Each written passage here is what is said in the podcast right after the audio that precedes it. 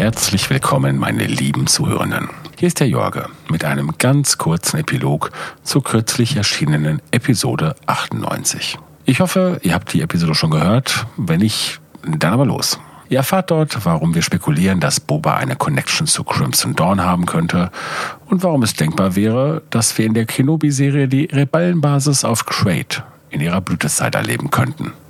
Und vieles mehr.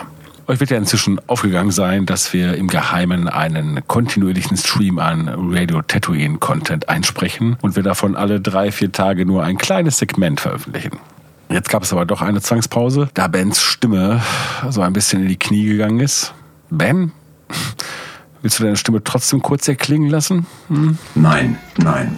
Ich bevorzuge es, diesen Droiden hier für mich sprechen zu lassen. Nun, warum ich mich trotzdem an euch wende, ist in einer aktuellen Entwicklung begründet. In Episode 98 haben wir die beiden Book of Boba Trailer Rain und Message analysiert. Wenige Stunden später wurde nun ein weiterer Trailer veröffentlicht mit dem Titel The Return, die Rückkehr. Die Aufmachung ist recht ähnlich zu den Vorgängern. Das Lucasfilm-Logo im Boba-Look, die Schrifteinblendungen am 29. Dezember, werde Zeuge der Rückkehr einer Legende und am Ende das Book of Boba-Logo. Zudem hören wir zwischendurch auch wieder Bobas Stimme, die raunt Left for Dead on the Sands of Tatooine. Dazu diesmal, das ist schon ein Unterschied, ein Bombast-Score, der den Sound einer seismischen Bombe als Heartbeat nutzt. Ganz imposant.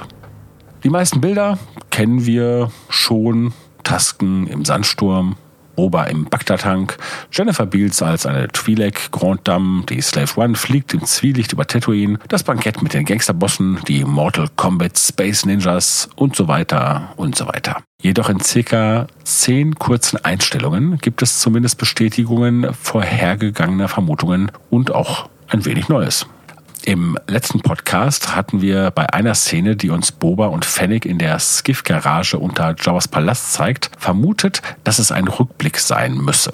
Die Slave One steht dort und Boba trägt noch nicht seine neue Rüstung, beziehungsweise seine alte, neu angemalte Rüstung, sondern, ja, nennen wir es mal sein Tasken-Outfit. Im Return-Trailer sehen wir ihn nun, wie er bei ca. Sekunde 12 passend dazu in eben jenem Outfit den Eingang der Wagengarage ausspäht. Aus den älteren Trailern ist uns zudem ein weißer Roboter bekannt, der ja, so einem Boxendroiden ähnelt und der Boba dort seinen Helm reicht. Um Sekunde 19 herum sehen wir nun im neuen Trailer in mehreren Einstellungen, dass sogar zwei davon Boba zur Hand gehen, die ihm auch beim Anlegen der übrigen Rüstungsteile behilflich sind.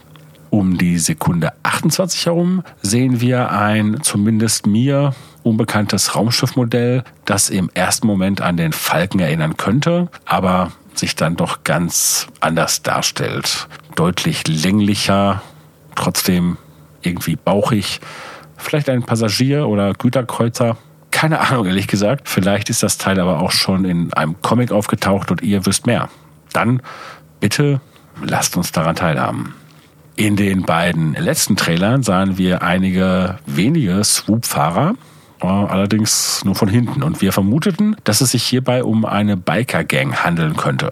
Nun im Return-Trailer bei ca. Sekunde 42 sehen wir den ganzen Tross nun von vorne. Und ja, ich würde schon sagen, das ist eine Nikto Swoop Gang.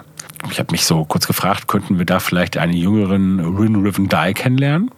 Eine Nikto-Gestalt krimineller Natur, die man aus dem Kanonroman Bloodline kennt, wobei er da schon einen deutlich anderen Umgang pflegt. Zumindest denke ich, dass es sich auch bei dieser Szene um eine Rückblende handeln könnte. Denn ähm, als in der anschließenden Szene Boba dazu stößt, als zwei Gangmitglieder ein Pärchen drangsalieren, ist dieser auch immer noch ohne Rüstung. Das angegriffene Pärchen ähnelt vom Outfit übrigens zwei alten Freunden von Luke, die er in den Deleted Scenes des Original Star Wars in der Toshi Station besucht. Du sprichst natürlich von Cammy und Fixer. Wie wundervoll. Und die Tür, durch die Boba schreitet, scheint wirklich jener Eingang eben dieser Station zu sein. Die Form der Tür, die runde Panelöffnung daneben und die eingelassenen Wandschränke ähneln sich zum entsprechenden Bereich der Toshi-Station schon derart, dass es meiner Meinung nach kein Zufall sein kann.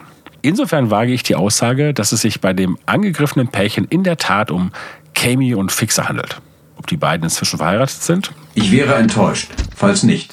Energiewandeln macht zu zweit nämlich einfach viel mehr Spaß. Hm.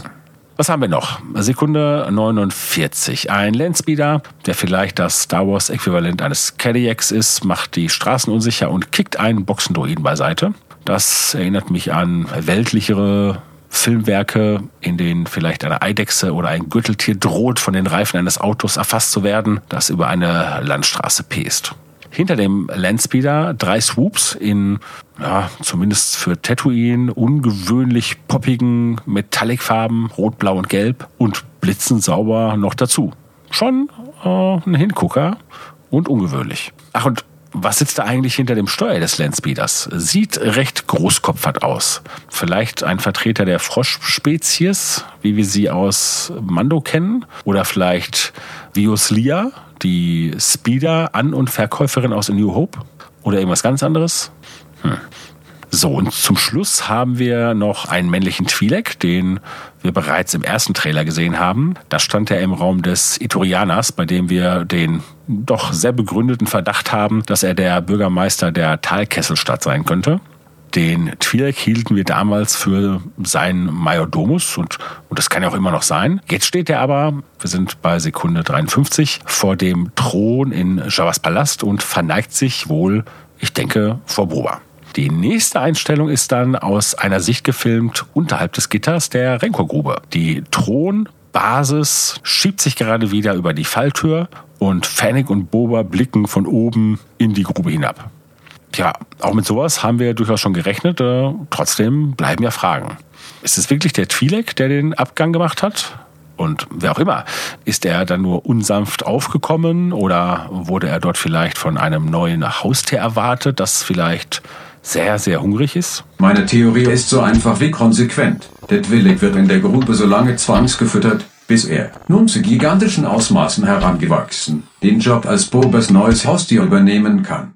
Hihi. Ich bin zumindest extrem gespannt, es zu erfahren. Wie sieht's mit euch aus? In diesem Sinne, und diesmal war es wirklich kurz, bis bald und gehabt euch wohl. Schön mit Ö. Ich deaktiviere mich nun wieder. Master Jorge. Ich träume von elektrischen Schafen.